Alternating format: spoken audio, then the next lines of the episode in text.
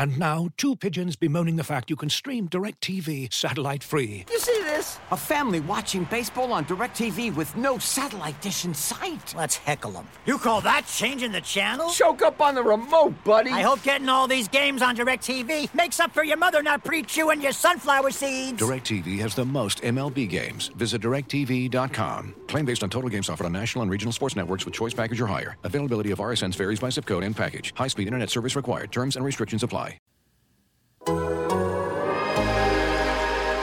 Welcome to Down to Dunk. I'm your host, Andrew Schlecht. We're part of the Athletic Podcast Network. With me, as always, on Wednesday is my good friend Alex Spears. Alex, what's up? Uh, I wasn't ready. Where's the intro? it's not. It's not here right now. Just le- leave it alone. It's, uh, blame Steven Adams for that. Or I guess not Steven. Blame Sam Presti for that. Man. So uh, there's few few guys on that intro that are still left on the team, and I don't know how I'm gonna get another intro, Alex. Uh, yeah, it would be really awkward if they have like a Zoom media day, and at the Oh end of it, you're like, "Oh, excuse me, excuse me, would you mind?" you could just say real quick that you're down to dunk. Yeah, we may uh, we'll we'll have to to do something else for this season in particular because Are any of these guys on Cameo? We could just pay for it. I know Dort's on Cameo. Have you seen Dort on Cameo? No, so there's one. It's hilarious. It is really good. He was like, what was he? I think fifteen dollars at some point, and then he after the playoffs he upped it to like fifty bucks a pop. Oh, really? Yeah, yeah. Whew, whew. yeah. I don't. know if Yeah, I guess. Oh man, media day is going to be awful. Yeah, totally. I heard. I am just now thinking of that. it's going to be. Yeah, it's not going to be good. It's just going to be me just doing this, but just sitting here and just staring at my computer for five hours. I'm not looking forward to that. Uh, what I am looking forward to is Frank Jackson joining the Thunder as a free agent. Hey, we finally got him. We finally got our guy. Sam always gets his guy. So Frank Jackson was on the Pelicans. Uh, he was uh, he's a point guard. Kind of, well, he's not really a point guard. He's I would just call him a guard. He's a guard from the uh, 2017 draft. Now the Thunder have three guys on their team. Even after trading Ferguson, they still have three guys from the 2017 draft that they've acquired: Frank Jackson, T.J. Leaf, and Justin Jackson. Uh, it appears they're cornering the market on all the bad guys that went in the 1 to 31 range. They've already had Terrence Ferguson. They've already had Justin Patton. Uh, like, who else? What other check marks do we need to get there? Maybe Fultz makes a stop here. Maybe they acquire DJ Wilson at some point. Uh, Pashek- Pasecniks. Maybe you can already say that he was on the Thunder since he was mentioned in a tweet about the Thunder. Who knows? Maybe Caleb Swanigan joins the Thunder, and then maybe that that wraps it up for OKC for the, uh, the first first round bus from the 2017 draft. yeah, Swanigan would be a real deep dive because he is. I have not seen him in a while. yeah, But I guess you know if, if the other option is just signing signing random guys, which is kind of like what Hinkie did with the Sixers. Yeah. Um, I, I kind of like the idea of just going to drafts of one to two years ago and just picking up a few of those guys. I mean, at least they have some pedigree Yeah. in comparison. It's not like you're just grabbing someone off the street. You're grabbing someone who, at one time, was thought of as a first round pick within Yeah. recent memory too. Hmm. yeah. I I don't. I mean, I actually like taking a swing at Frank Jackson. I don't know how much he plays or really where he plays because you look at the Thunder roster. One, the Thunder roster has way too many guys on it, way too many. And I know that the Horford deal hasn't been done yet, so I think you're allowed to carry 20 guys on your roster. Uh, and I don't think that includes. I, I don't actually. I don't know if it includes two way guys, but they already have two two way contracts. They've got 21 players now. Uh, I don't. I don't know how this works because, I mean, they'll have to acquire Al Horford. They'll have to get um, Theo Maledon signed, but I don't. I don't quite understand how this is going to work. I mean, this it just says that either the Thunder are going to be waiving guys like Isaiah Roby and Kenrich Williams and Zylan Cheatham and uh, Josh Gray. Maybe they'll just waive all those guys, or maybe there's another trade coming. I assume there's another trade coming because I believe that George Hill and Trevor Ariza are eminently flippable. But uh, overall, I it was a little confused by by that signing. I like taking a swing, but uh, logistically, there's still some stuff to be worked out before training camp starts in one week. Alex, I know. I, I was looking at uh I'm on thunderousintentions.com. Hmm. This was three years ago. Mm-hmm. A guy named Tony Heim, if he's listening, shout out to Tony Heim. He wrote this about uh, the Thunder making this promise to Frank Jackson. Yeah.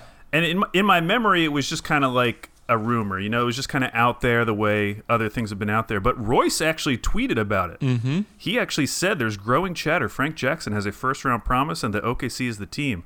And then shout out to Tony Heim. He says, I have a few quick thoughts on this. If the Thunder really want to take a point guard, there are better options on the board at number 21. Derek White, especially. Shout out. shout out. See, that's Great choice. That's my guy. Yeah, there's obviously a lot of guys. Derek White, Josh Hart, even who went 30. But yeah, I mean, you take a you take a swing. You see if you can get anything out of Frank Jackson. Doesn't actually bode super well for him that the Pelicans, who are s- still a pretty young team, just let him let him go. I also don't understand why he wasn't included as a part of the trade with for Steven. Right. Yeah. Like, why didn't they sign and trade for him? I don't. I don't understand it from that perspective at all. Because I don't see Josh Gray as being like a future piece for the Thunder or anything. Right. That deal, reading some of the details on it, really made some of those guys' lives. Like, I, I forget which of those three guys he was about to sign a deal in Turkey for like way less money. And then all of a sudden they call him up and they're like, hey, we need to sign and trade you for this. And he just made a quick, like, 1.6 million. Yeah. Boom. Yeah, it's a big. Deal. What deal. a deal. It's a big. It's a. I mean, all those guys. I mean, I think Kenrich Williams maybe would have gotten a deal uh, with the with some team, but like Zylan Cheatham probably not. Who is who's a one of Dort's buddies, by the way. Oh, really? Yeah, he played at Arizona State with with Dort. Oh. And then Josh Gray. Never heard of him. Could not pick him out of a lineup. Don't know him. Maybe we'll maybe we'll never know him. But I don't know who he is. So yeah, there's there's just more to be done with this Thunder roster. Uh, because I mean I think we know like Dort, SGA, Bazley, Justin Jackson, Maledon, Hami, Ty Jerome, TJ Leaf, Schofield, uh, Poku, Vincent Poirier. Like those are the guys. Like I'm pretty sure. Okay, those guys will be on the roster day one and maybe throughout the entire season. But then you have your your question mark guys, like the three sign and trade guys from the Pelicans. I have no clue if they're just like, yeah, we're just gonna gift this to you, and then you can you can go on with your life. I was lis- I was listening to the uh, Ryan Russillo podcast, and he had Bobby Marks on, and Bobby was telling that story about when they did that with uh, uh, Keith Van Horn. Oh right, Like they they just needed him for this deal, and he had been technically retired for four years. yep, And he told the story about how he had to call up his agent. Was like, "Hey, would Keith come back just for like two weeks, and we'll pay him five million dollars?" And he said that Keith Van Horn came in and would just read, like in the office during practice, and that Bobby Marks got a call from the office that was like, "Hey, we know what you're doing. This shouldn't be legal. We're going to come by and make sure that he's working out." So league officials came by the Nets practice facility to watch Keith Van Horn work out on the exercise machines. Oh, that's really fun. Oh shoot. Yeah, don't at least do that with Zylan Cheatham instead of uh, Keith Van Horn or like, like signing Kendrick Perkins to a deal. Right. Yeah. Anything else Thunder related that uh that you need to get off your chest before we get into these Eastern Conference over unders? No, I, I am like you. I am excited to see how this shakes out because it's clear, just based on the amount of players on this team, that there are still things to happen. Yeah. And you know who who knows? At, at the low end, maybe it's just them waving a couple guys. Mm-hmm. But on the high end, maybe we still got a few trades left in us. So that's exciting. That's keeping me going. Mm-hmm. Yeah, I mean, I assume there could be a deal for George Hill on the table in the next week. He's a guy that I just think is his contract is good. He's still a really good player. I just and I can see many contenders having one like a, a bad player they could send back that makes around that money, and then sending a, a first round pick back for George Hill. I mean, I, Oh, there's. I mean, I was thinking Philly. Like Philly would be a great option. There's there's like basically any team. yeah, I mean, we talk uh, we've talked about the Taurean Prince deal. Yeah. Why why not that? Why not do Taurean Prince next year's first round pick, lottery protected, and just call it a, call it done, right? Who who did they take at 19? And did they already trade that person? Um, didn't they traded they traded for Shamet in that three team deal? Oh yeah, that's right. Okay. Yeah. But I mean, why not? I mean, you, you just really what you need around Kyrie Irving and Kevin Durant is just as many guys that can knock down a three point shot. And he's he Right. shot forty six percent last year on high volume. So take him, take him off our hands. We don't need him. We don't need The him here. Fluky says, uh, "You made fun of my trade with three sign-in trades from the Pelicans for the award show, and I feel like I deserve an apology." You know what, Fluky? I, I'm sorry. You were closer to the real trade than anyone else. Very sorry. Uh, yeah, I mean it's I, I, that's a guy that I think could be on the move. Ariza as well could be on the move just because people like to trade for Trevor Ariza, and then Al Horford is an interesting one in that I just don't really see a a landing spot that makes a ton of sense for him, and he just may be a guy that the Thunder have to rehab his value a little bit. Yeah, for sure. And and similar to George Hill, except George Hill's is coming a year early, but George Hill just has the nine million or whatever this year, and then next year he only has a million guaranteed. Yeah. So it's a it's a great contract for any team that just wants to see what George Hill has left. Which I mean, honestly, nine million isn't that much. I could see a team just keeping him through the the extent of that contract. Yeah. But the same thing with Al Horford. If you can get through this year with Al Horford, or at least to the trade deadline, at that point you really only have one full year left. And then that last year is partially guaranteed. Now it's more than George Hill. I think it's like 14 million guaranteed mm-hmm. of the 27. But still, it's much less of a commitment than it initially seems. It's it's much less of a bad contract compared to like the Russell Westbrooks of the world and the Chris Paul, and we've kind of lumped it in with all those contracts or the Tobias Harris contract as like, oh, this is one of these awful contracts. But it does give you some relief in that last year. Yeah, I think it's it's a really good point. Uh, Austin Sternlich says the Nets don't need another point guard, but I don't really see George Hill as a point guard. I, I see him more as I mean he can defend some wings. He's more really a shooting guard or secondary ball handler. So it's he's not he's not a guy that needs the ball. So that's I mean that's I don't I don't know. I don't really see him Andrew, as like pe- people guard. are clamoring in the chat. Please talk about the Gallo sign and trade. Oh, yeah, that was kind of a fun little surprise.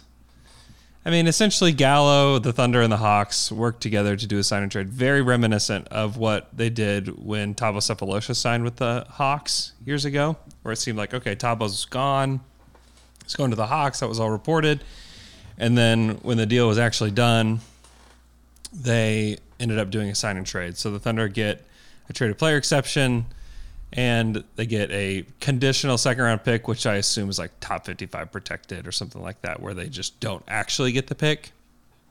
So it's really Right. just for uh, a of player exception, which the Thunder may or may not use. They've been using them all week, and it's just it's just helpful with flexibility for them, and it could help them take on a contract. So I don't know. I'm not. It's it's fine. It's cool. Just getting just a little bit of value, but I think that's really about it. Not a whole lot to, to say on that one. What do you think?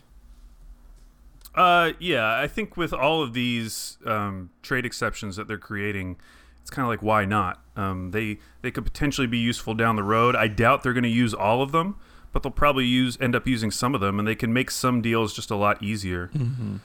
So why not? And if you read, I thought um, one of the recent series on the Athletic that's been really good is John Hollinger's breakdown of like some of the cap minutia Yeah.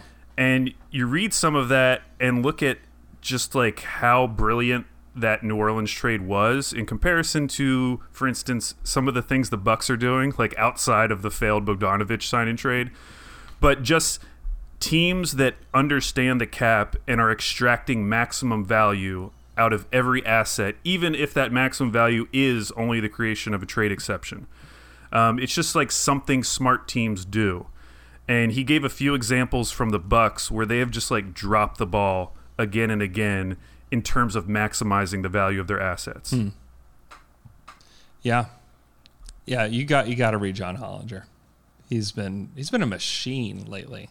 I mean, he's creates a ton of content for the Athletic. You can go to theathletic.com slash down to dunk uh, and get the Athletic for one dollar a week right now. So go check that out. And if you and if you want to wait, which maybe you should wait until Friday, you can get theathletic.com for one dollar a month for 12 months as the Black Friday sale. So you really don't want to miss that one. Wow. Wow, wow. Uh, but yeah, the the traded player exception they created a giant one for Steven Adams, and uh, they may or may not be using that for the Al Horford deal. They may just wait on the Al Horford deal to be done. Uh, I think they have to wait until December eighth to actually complete that deal.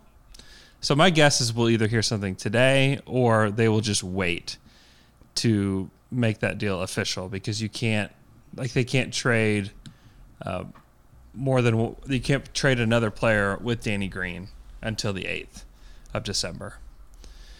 And so they couldn't do the deal because of that. Or they could do it in separate transactions and trade Al Horford into the trade exception and then do the deal with do it the deal that way. But my guess is that they just they'll probably just wait. I figured we would have heard something yesterday, but they may just wait to do that deal. So you may not hear anything, and, we won't have Al Horford in Oklahoma City uh, for a little while. We won't have um, Theo Maledon won't be a part of the team for a little while, but not that that matters to the Thunder all that much.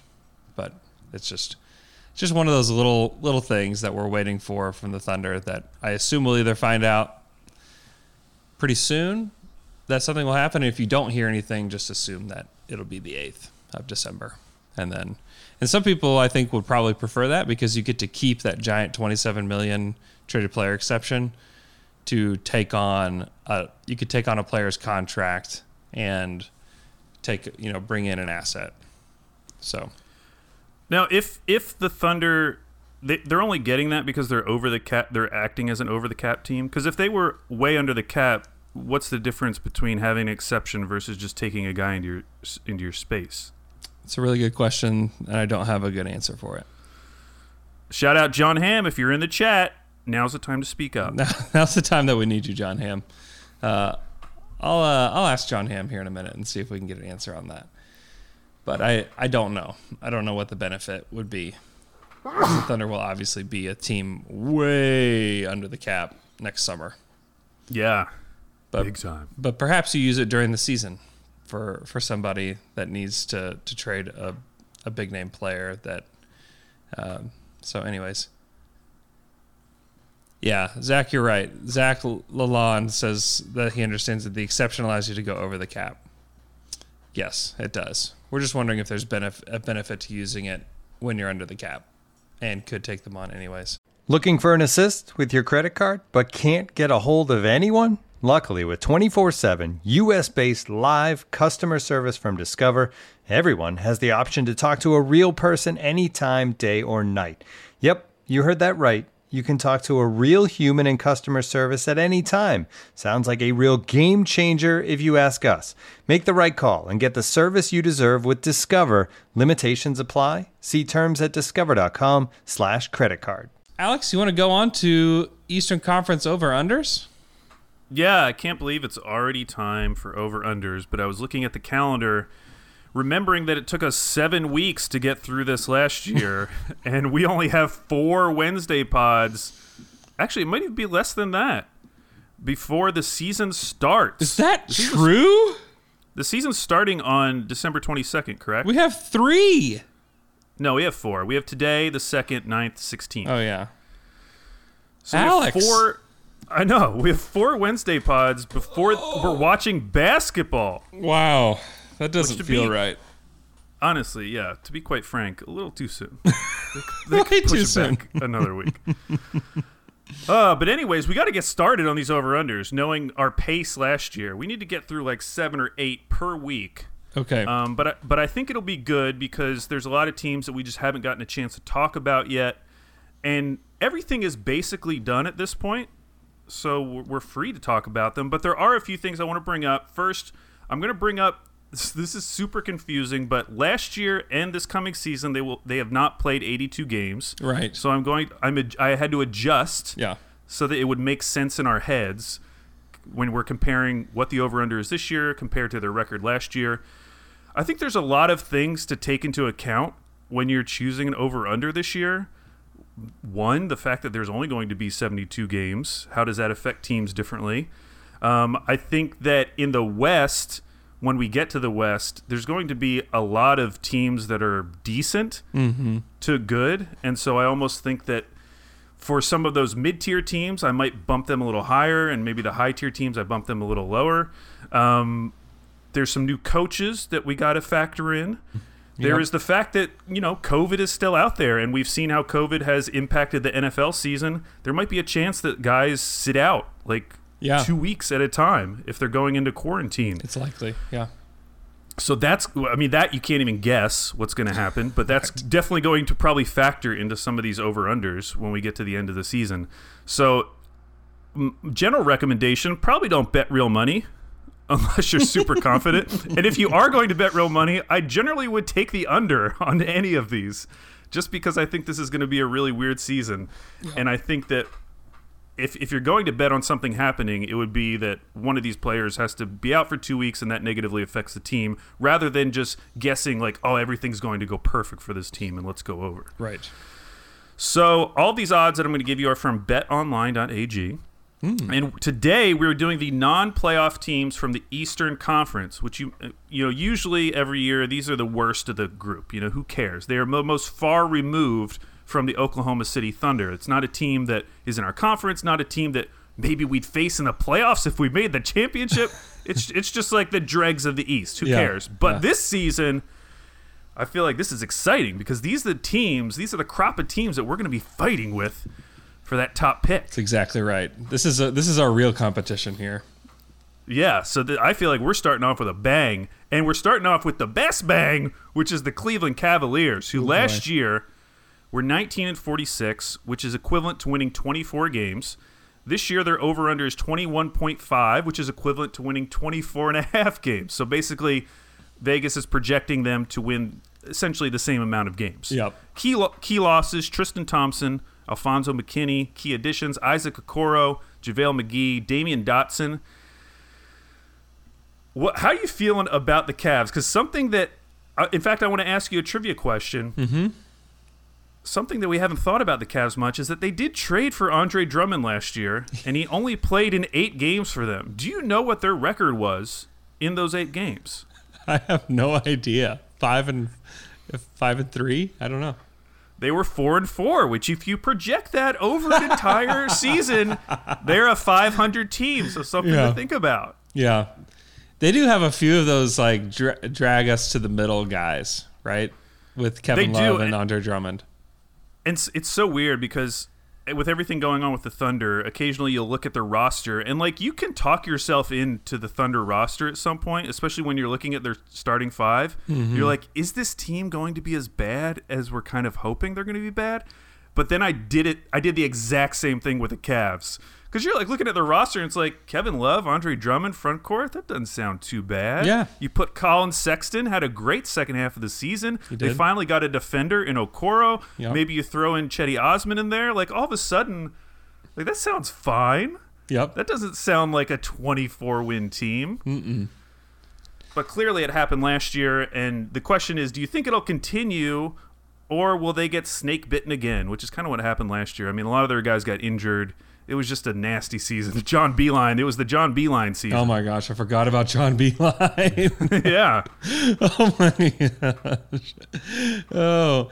Yeah, I I mean they're going to be super terrible. And let's just be honest. Unless I mean and Kevin Love like visibly frustrated throughout most of the season last year. I don't expect any any of that to change. I mean honestly, I mean the only thing that could really change them is if Darius Garland shows up and he's the guy that Mike Schmitz thought he was going to be. Where Yeah. he's like just a shot maker from like multiple levels, can hit the deep range three, and can really just take a hold of the offense. But if he doesn't do that, which I would expect he doesn't do that, then they just have a lot to figure out. I don't know, even know that Andre Drummond deal just makes way less sense today, even than it did. It didn't make sense at the deadline for them, but it makes makes way less sense today for them because he's he is a guy that's gonna get them like 16 and 14 a game, and is going to defend at a decent level. I I don't know. I, I don't like I don't like having him on the team. Now they have JaVale McGee. I don't know if JaVale McGee plays for them, but he's at least on the team. But I don't know. I think that they're I would take I might even take the over for them, and that would be bad that would be bad luck for them is to to win more than that because they they need to be targeting guys in this upcoming draft. But I think if Kevin Love and Andre Drummond are healthy and they get one guard that plays well, then they're probably over. Yeah, I man, as as you were talking, I was changing my opinion, and I thought it was going to be the outlier opinion. But yeah, I think I might go over too, just Yeah. because you're basically asking, are they going to win the same amount of games that they won last season? Mm-hmm. And I do think that they have a roster is com- entirely capable of doing that, Yeah. um, and arguably got a little bit better. And I think adding Okoro was a really good pick for them because defense was a huge concern with Mm-hmm. Love the Cavs last year. Yep. They didn't really have any high quality wings. I think he's going to get a lot of playing time, but also I think he's going to get a lot of playing time in a system where they're not going to be asking him to do too much Mm-hmm. beyond being a really good defender. Yep. So I think it's a good situation for him. Wow, I think I'm going over as well.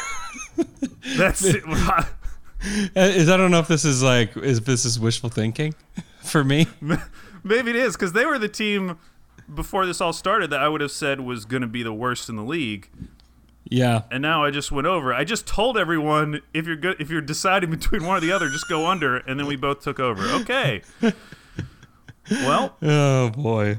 we'll move over on to the next team. Who? Oh, who's likely- the NBA smart? Who's the NBA smart guy on this team? Oh, NBA smart guy. I mean, so I think Chetty Osman has had the title Yeah. for the Cavs because anytime you talk about the Cavs and any type of like quote unquote young talent, um, I feel like people always throw in Chetty Osman. Yeah. Even though he's getting a little bit older at this point.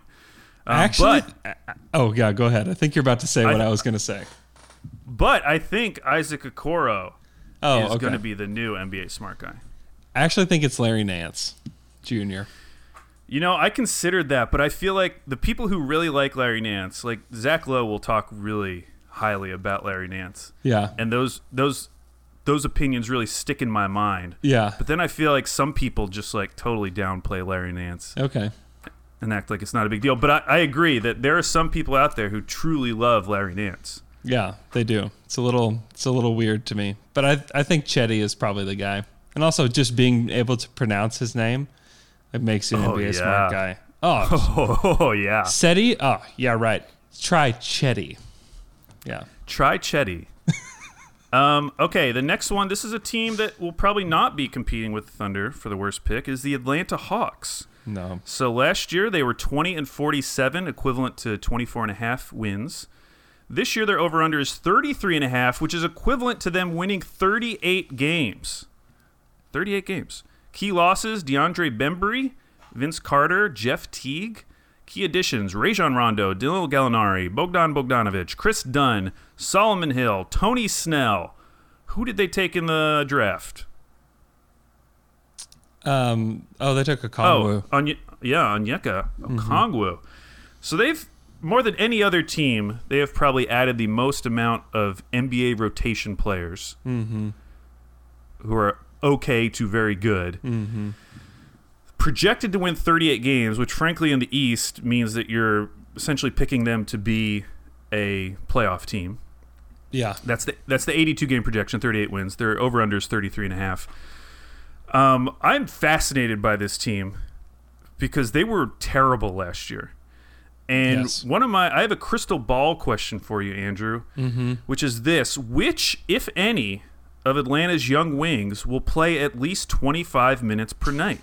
So last year, you had DeAndre Hunter playing 32 minutes a night, Kevin Huerter playing 31 and a half minutes per night, and then Cam Reddish playing 26 and a half minutes per night. Do mm-hmm. any of those guys crack 25 minutes per game this year? I don't know that they do. To me, Cam Reddish had a really nice back half of the year, so maybe it's him. But I mean, it's like they're throwing extreme shade at the other guys by bringing in Bogdanovich and Gallinari, right? Yeah, and even like just ha- they have so many. I mean, Kris Dunn is probably going to get some of those Huerter minutes. Snell as well. will play. Yeah. Yeah, because because Kris Dunn and Rondo can both play with Trey. I mean, Yeah. I think that was part of the reason bringing them those guys in.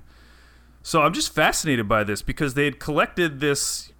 You know, I, I would say it was like a- an amazing collection of young wings, mm-hmm. but they had a lot of young wings that they were invested in or seemingly invested in, and I'd be interested. I have a feeling at least one of those guys will just kind of be out of the rotation, um, and I don't know who it'll be, who Yeah. they value the most.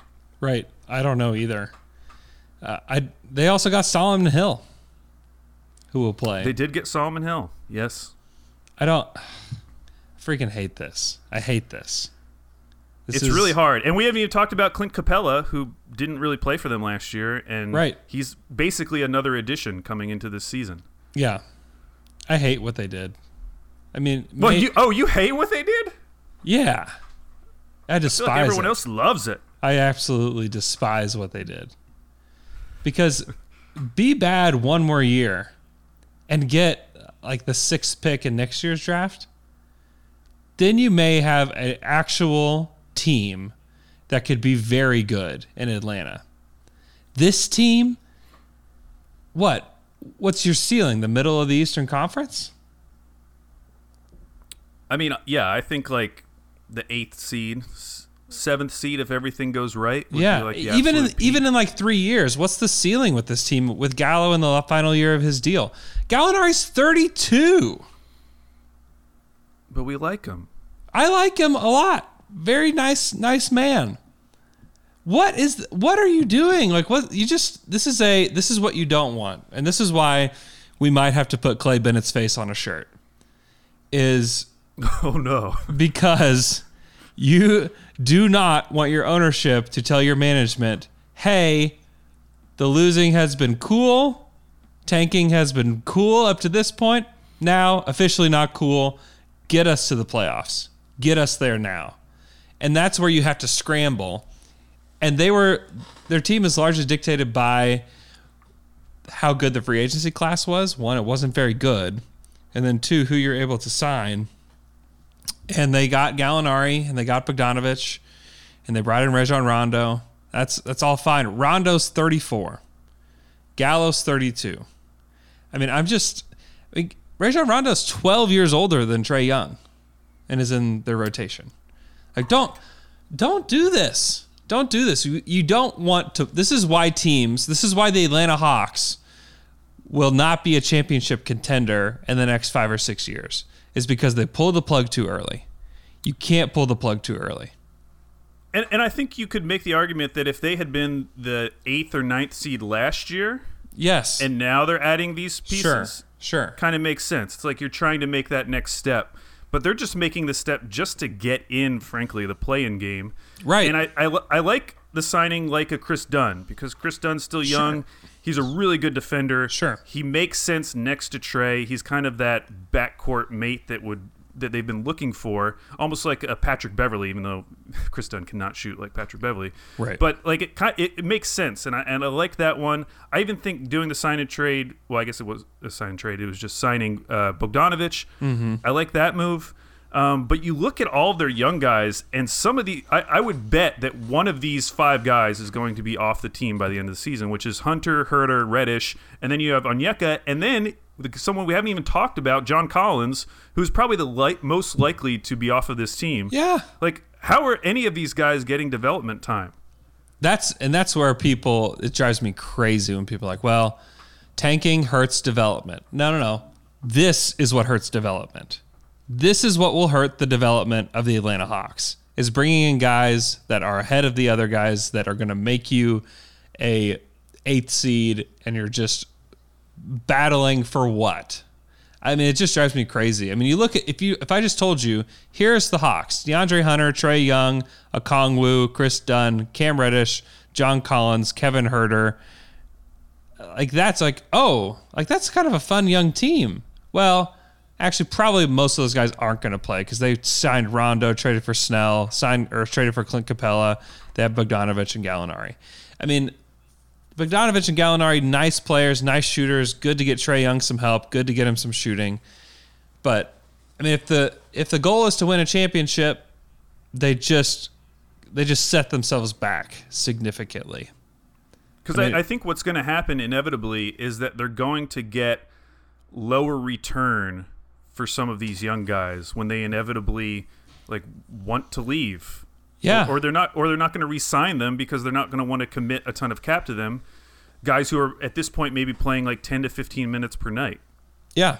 Oh, I'd love to trade for Kevin Huerter or for Cam Reddish or for DeAndre Hunter. Like, I'd love to trade for any of those guys. I don't necessarily want to trade for John Collins, but man, I just it's it's cool, cool job, Atlanta Hawks. But I just it's complete. It's pulling the plug too early. This is why teams stay on. People say like, "Oh, tanking doesn't work," blah blah blah. What what doesn't work is when you pull the plug too early. That's when it stops working, and that's what you don't want. And that's why I may be forced to put a cartoon face of our ownership group on a T-shirt so that people can get can back them up and say, "Let us let us finish. Let us finish this job, please." And and to be fair, like there is the other extreme, which I would argue is what Philly did, which is they draft someone like Jahlil Okafor and then don't sign a point guard who can actually throw him the ball. So, and by doing so, basically stunt his growth and development and turn him eventually into an asset that's nothing, that's worth nothing. Yeah. So yeah. I they also just picked the wrong guy on that on that front they too.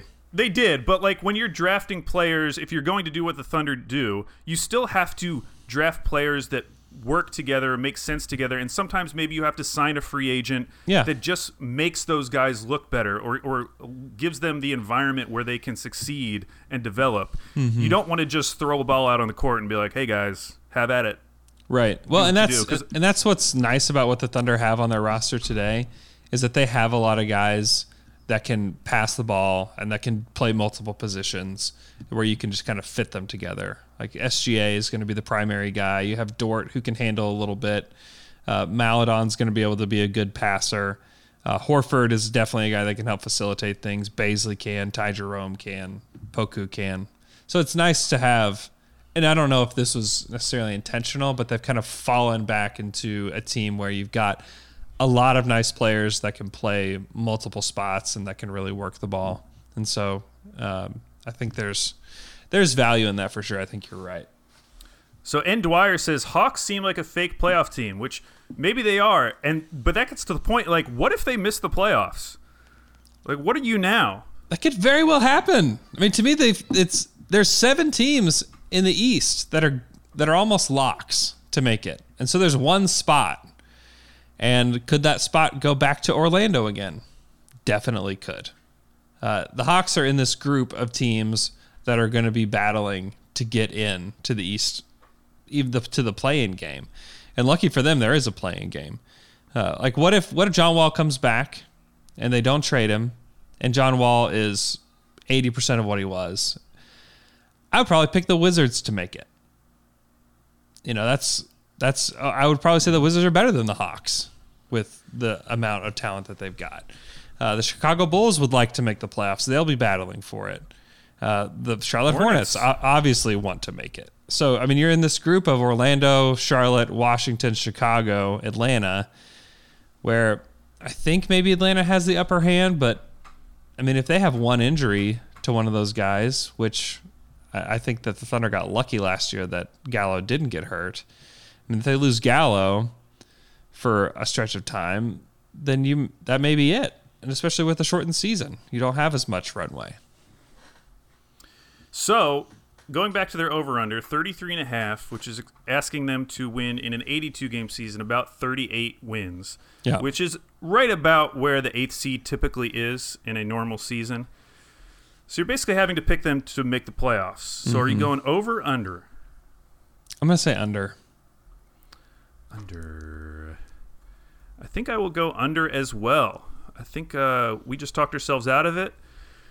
That said, like they do have a talented team. Like, they do have a lot of players that you like. There's a lot of them guys. making the them making the playoffs would not be that surprising. No, no, no, no. Um, it's more just about what their ceiling is. It feels like the floor is a lot lower than people are acknowledging. Hmm. Yeah, I totally agree with that. I mean, you have guys that are you brought in like Rajon Rondo, probably not playing like he did in the playoffs all season.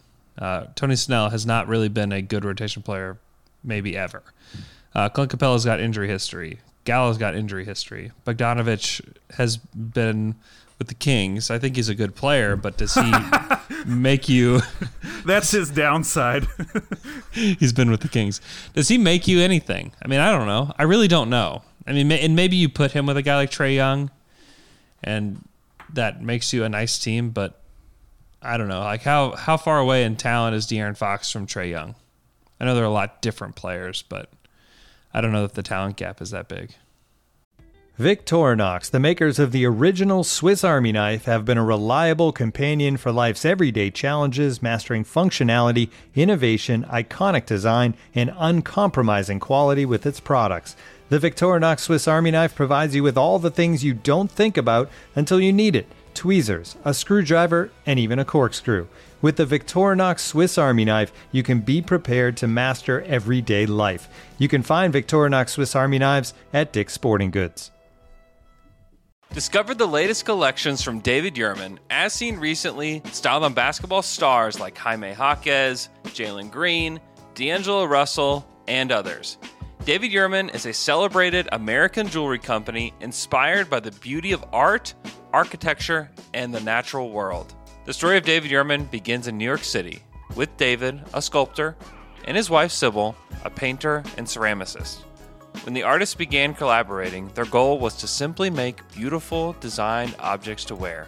Over 40 years later, the Yurmans and their son Evan continue to redefine American luxury jewelry with timeless, modern collections for women and men, defined by inspiration, innovation, consummate craftsmanship, and cable, the brand's artistic signature. David Yurman's collections are available on davidyurman.com. okay, we have to move on.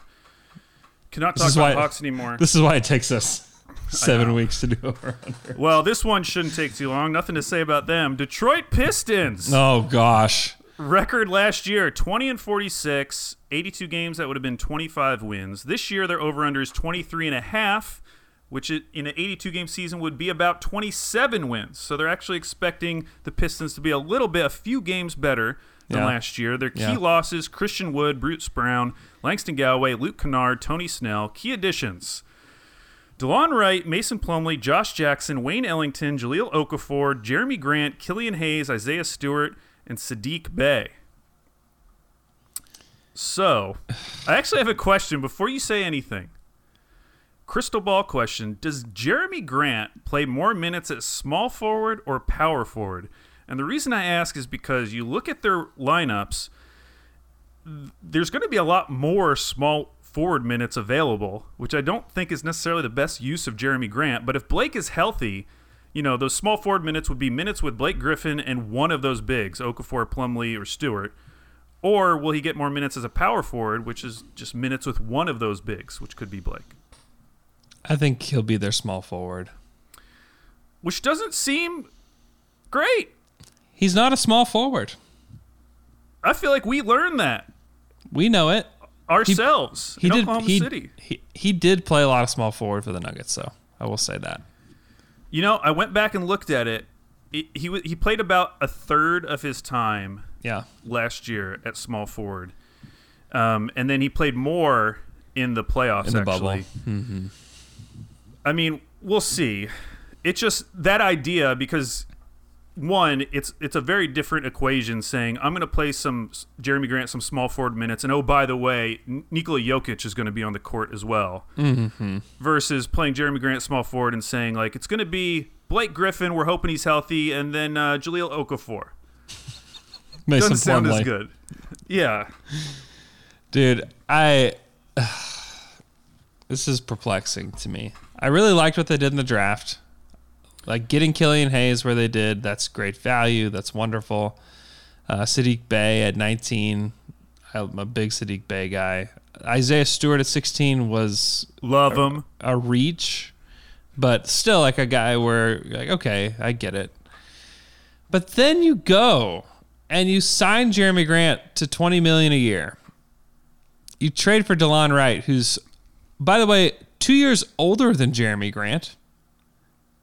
Well, he's fake young guy. Yeah, uh, Mason Plumlee, eight million. Why? Like, why don't you? If you want to be a team that's going to be at the bottom of the East, just play Isaiah Stewart. Why are you doing this? What is happening? I I, will, don't. I will tell you. So I've actually spent some time reading some like postmortems of the Detroit Pistons offseason. yeah, Uh, one on the on the Detroit Bad Boys blog, and then James Edwards III, who's the beat writer for the Athletic. Yeah. he wrote a, a really good piece as well. And it- it's very funny because I think in both cases, like neither of them necessarily know what happened, but they're just doing their best to try to explain like what could this possibly what could possibly be the plan. And my general takeaway, if I was to like synthesize everything, was that one, they're focused on culture. They really want to build a good culture in Detroit, which is great. I think that's a good goal to have. They don't necessarily care if they are one of the worst teams in the league because they think that the flattened lottery odds, it doesn't matter as much. These are all things from these articles. And that they're actually targeting like 2022 and 2023 free agency as the time when they're going to like make their big splash. So they're planning on being this like competitive oh, team with a really good culture. Yeah. And then in 2 to 3 years some guy like Charlie Villanueva is going to be like, "Yes, I want to sign with the Pistons." You know? Oh, it's a it's a disaster. This is a disaster beyond disasters. Because I think there's a chance they hit their over. If Blake's healthy, Jerami's good. Jerami impacts winning. We've seen that. We've seen that firsthand. We saw it last year in the playoffs. DeLon Wright, nice rotation player. Mason Plumlee, nice backup center. I mean, is and Derrick Rose is still on this team, by the way Yes, yes. who was a nice player for them. They waived Zhaire Smith. They're going to waive that Zhaire Smith. They're going to waive and stretch him. What? What? They waved and stretched uh, Dedmon too. They waived and stretched Dedmon. Why don't you just keep Dedmon and not sign Mason Plumlee to that deal? That that was really crazy because the Detroit uh, Bad Boys blog brought this up, which is that his deal next year is only guaranteed for a million. So if you had just kept him through this season and you really don't want him, you could have gotten rid of them for a million dollars, and now they're going to have about two and a half million dollars on their books for the next five seasons. This is an this is a disaster. This is an absolute disaster because this should be a team that shouldn't have Jerami Grant, DeLon Wright, Mason Plumlee on their team. They should not be on this team. You just even I don't even care. Like sign Jahlil Okafor. Who cares? Like he's a two million dollars. Who cares? Bring back Christian Wood. He's twenty five. Yeah, that was really weird because he's he's 25. He cost half as much as Jerami Grant. He's basically the same amount you're paying Mason Plumlee. Yeah. Like it's not a huge investment. Although I will say that them giving up on him is a little weird. Do you wonder if there's something else going on there. Yeah. They would just let this 25-year-old guy who they've built him up into what some were arguing was like the best realistic free agent in this class. Yeah. And then they just let him go. Yeah, but you don't have to. I mean, you pay him a few more million than Mason Plumlee. What is he getting? Like thirteen million? Like I'd rather have thirteen million of Oh, him for sure. than nine, eight or nine million of Mason Plumlee. I mean, give me. I, it's it's disastrous to me what they did. It's disastrous because you all they did was just bring in guys that bring you closer to the middle. You know what? You know what might help your free agency signings if Killian Hayes and whoever they take in next year's draft are good. That would probably help you a heck of a lot more than Mason Plumlee and Jerami Grant.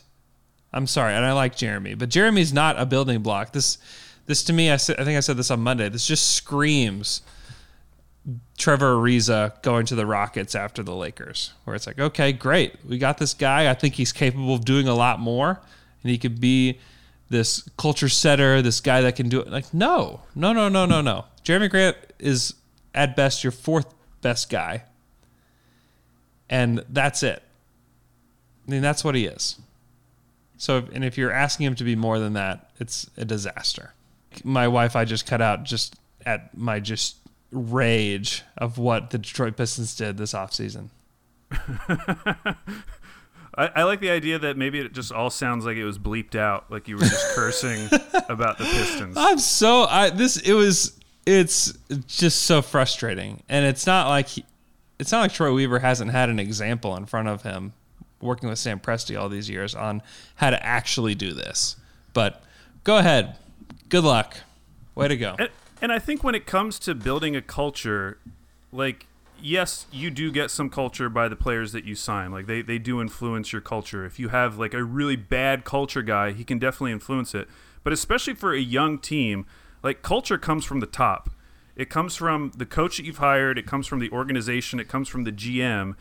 And I would argue if you're like I, I would argue that you can build a good culture without spending twenty million dollars on Jerami Grant and overpaying Mason Plumlee like if you read that book tanking to the top about the sixers i would say that that was their biggest flaw that they didn't focus enough on culture Yeah. during that process rebuild. And there are stories in there about nerlens noel and about jahlil okafor about how there just wasn't a lot of accountability in that organization around those guys. Mm-hmm. And, and they were not developed in the way they could have been.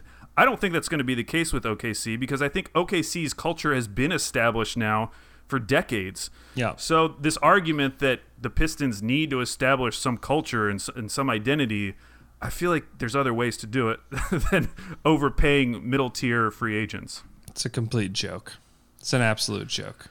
So are we going to take them over under? You're basically expecting that you, you need them to win the equivalent of about 27 games. I'm gonna say under because I, I just don't think Blake will be healthy. If Blake's healthy, then it's then they're going over. But I still think they're gonna be under. Okay, I I am actually going to go over with them. I hope they I- are. I hope they are. I hope they Yeah, uh, screw themselves by signing all these guys. I hope they do. It would be great. I just think they have a lot of NBA rotation players, and I think Dwane Casey is a good type of coach that can get coach a team to the middle. That's a good Um, point. Yeah, that's a good point. So uh, yeah, let's let's go over on the Pistons. Okay, next we can probably do two more. we ha- we have to get to five. All right, next the New York Knicks last year won 21 games, which is equivalent of winning 26 games in an 82 game season. This year projected to win 22 and a half games Yeah. over under, which is the equivalent of 27 wins. So basically they're expecting them to win one more game than last year. Key losses: Taj Gibson, Ed Davis, Wayne Ellington, Bobby Portis, Mo Harkless. Hey, remember last season when everyone was like, uh, or not everyone, but some New York people were like, "Hey, this was really smart. Yeah, they missed out on KD and Kyrie, but they signed all these really flippable deals. They're going to be able to flip all of these guys at the deadline." and it, it worked with one of them. Yeah. It worked with Marcus Morris, which was the actually good signing. All these other Yeah. guys just vanished. Yeah. Uh, key additions: Nerlens Noel, Austin Rivers, Obi Toppin, Alec Burks. Um, okay, so my trivia question for you, Andrew: What is the fewest number of wins a Tom Thibodeau-led team has won over a full season? Oh wow. Uh, Fewest number of games. Forty-five. Correct answer: thirty-one. Oh, okay, okay. So that was his first season with the Timberwolves. When they were the young Wolves, they still had Zach Oh, LaVine yeah. at that point. Yeah, but but did have Cat, um, did have Wiggins, and they won 31 Forgetting games. Because one of the things I'm trying to factor in here is that Tom Thibodeau is not a tanking coach. Oh no. I, I'd be worried. For, I'd be. I'm worried for his health that he's going to have to watch so many losses this year. but I do wonder if just his whatever, his tenacity, His gumption. his gumption gives them a few extra wins that they wouldn't otherwise get. Because for all the things that I don't like about Tom Thibodeau, I think one thing you cannot deny is that he is very good at taking mediocre cast of players and making them play above their weight class. Hmm. Yeah, So I don't disagree with that at all because I mean, think about them versus OKC, where you know that Oklahoma City is going to be like, okay, we really want to focus on the development of SGA and Poku and Bazley and Dort. That's like that's what our focus will be day in day out. But you're, I agree with you that you look at the Knicks and it's going to be how can we improve the defense today? yeah, Like, that's going to be our goal. Is we're going to be the best defensive team we could possibly be today. and that's terrifying for Obi Toppin's development because the Oh, one, the biggest weakness of him, and why no one was taking him necessarily in like the top three of the draft, even though he's an amazing offensive player, is because people think that he might be terrible defensively. Yep. And is he going to get the opportunity? I mean, he should be playing, you know, 30 minutes a night on this Yeah. team. But Yeah. is he going to get that opportunity with Thibs? It's a good question. Who plays ahead of him though? Would be my other question to that. Well, you got Julius Randle still there. Yeah, Randle will play a Um, lot. I mean, they Mitchell Robinson. they they Yeah, maybe there are some guys. Obi Top, yeah, I think Obi Toppin will have to play a lot, but you're right. There are some guys like Mitchell Robinson will play a lot for them. I think that Julius Randle will play a lot for them. Uh, they're they're they're going to be really gross. This is a really just disgusting roster overall. It is, and despite everything I said about Tom Thibodeau, you're still asking them to win the equivalent of like 28 games, which Yeah, which feels high. Yeah, there's just no way. So I'm I'm going under on the Knicks. Yeah, I'm with you. I'm under. How do you feel about Obi Toppin wearing the number one, being Obi one? Oh, that's cool. I didn't Yeah. I didn't hear that. Yeah, I like It's a- that. that's a thing. Uh, okay, our last team of the day, the Chicago Bulls. Record last year 22 and 43, which was equivalent to winning 28 games. Their over under is 30 this year, which in an 82 game season would be about 34 wins. So their key losses Kris Dunn, key additions Patrick Williams, Garrett Temple, Devon Dotson. I uh, I got to eat some crow because remember talking about the uh, off season, I thought the Bulls were like prime candidate to just do a bunch of moves. They had they had all these movable contracts. They had all these young guys. They have a new GM, new coach, Oh, I know. and they arguably did less than any other team in the league. yeah, I mean, they took the interesting pick at number four with Patrick Williams. That was kind of like the one surprise early in the draft, maybe. But otherwise, like th- it's it's the Bulls. Like they're just cut, running it back. yeah, they're running it back. I I do think adding Billy is a big addition for them. I think that he will make them a better regular season team than they were last year. I don't know what the the health status is of Otto Porter. It's not something I keep tabs on regularly. Hmm. But he's his health has been an issue, and if he's healthy, I think he's a tremendous help to them. I don't know if he is. I have no idea if he is. I'm afraid to touch my computer right now because of my internet status. Um, but I I'm thinking they could be over. So Uh, you, you need them to win like an extra seven games from last year. I mean, I I think Coby White is good. I think Markkanen will be a heck of a lot better under Billy Donovan than he was last year. Uh, I think Zach LaVine could even be better under Billy Donovan as well. So I'm I'm picking over just because I think Billy will be able to better organize the pieces that they have going into next season. Uh, and I think their coaching was bottom of the barrel last year. So I think that to me that makes to me it's a big enough difference, and then perhaps you have some growth in guys like um, Markkanen and Coby White and Wendell Carter as well, who I think Billy will be able to use Wendell Carter very well. And I, I think if you were making the case for them, you could look at their game totals for last year, which, you know, they played 65 games. Wendell Carter missed 22. Markkanen missed 15. Otto Porter basically didn't play last season. He only played 14 games. Yeah. Those are really key pieces of their young core, maybe Otto Porter less so. And if you can get a healthy season out of those guys, I mean, we were talking about the Bulls as like a dark horse playoff team last season. Yeah, th- they were the Hawks last year. We were like, oh, look what the Bulls did. Are they sneaking in? Yeah, they maybe- signed uh, Satoransky, and we were like, "Oh, playoffs!" I know. Thaddeus Young and Tomas Satoransky? I mean, we were all pumped about them. But We were pumped yeah, and jacked. maybe maybe this is the year that it actually comes to fruition when you actually when you have a coach that's competent. Yeah, this would be the, this would be they would fall into the category of like a post-hype sleeper, a team who we've Yeah. already done the hype train on them, and everyone's kind of over it. And I think the natural a- reaction would be to go under, but I f- also feel like they hit bottom last year.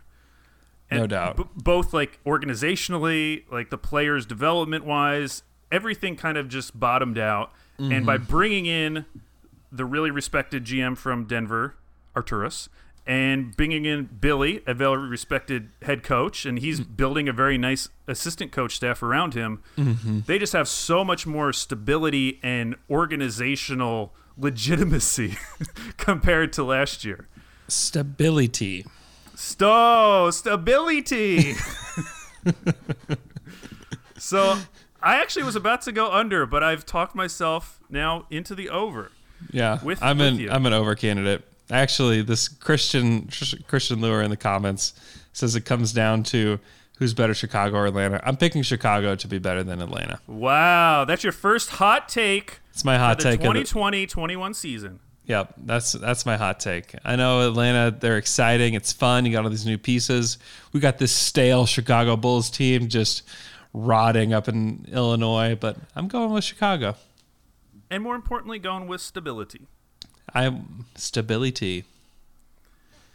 All right, so that takes us to the end of five teams in the Eastern Conference. Wow, this is going to take forever. But uh yeah, thanks for listening to our show. We'll be we'll be back Friday possibly. I don't know. Might want to take a day off for Thanksgiving. Uh, but we'll see. Um, if something happens big, you know that we'll be back on the pod. Hope you guys have a great rest of your week. Enjoy Thanksgiving if you're the United States. Uh, be safe.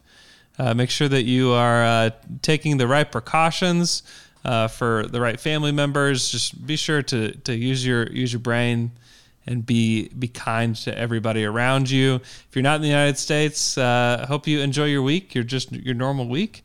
We appreciate you guys listening, and we will talk to you guys again on Friday. As you've probably heard by now, we've teamed up with BetMGM this season. We'll be using BetMGM lines to make all of our picks, and we'll have special offers for our listeners each week. If you haven't signed up for BetMGM yet, use bonus code The Athletic, and you'll get a one-year subscription to The Athletic, plus up to a $1,500 first bet offer on your first wager with BetMGM. Here's how it works. Download the BetMGM app and sign up using bonus code The Athletic. Make your first deposit of at least $10. Place your first bet on any game and claim your voucher for a one-year subscription to The Athletic. See BetMGM.com for terms. U.S. promotional offers not available in D.C., Mississippi, New York, Nevada, Ontario, or Puerto Rico. Gambling problem? Call 1-800-GAMBLER. Available in the U.S. Call 877-8-HOPE-NY or text HOPE-NY 467-369 in New York. Call 1-800-NEXT-STEP in Arizona. 1-800-327-5050 in Massachusetts. 1-800-BETS-OFF in Iowa. 1-800-270-7117 for confidential help in Michigan. 1-800-981-0023 in Puerto Rico. First bet offer for new customers only in partnership with Kansas Crossing Casino and Hotel. Don't forget, if you haven't signed up for BetMGM yet, use bonus code The Athletic, and you'll get a one-year subscription to The Athletic, plus up to a $1,500 first bet offer on your first wager.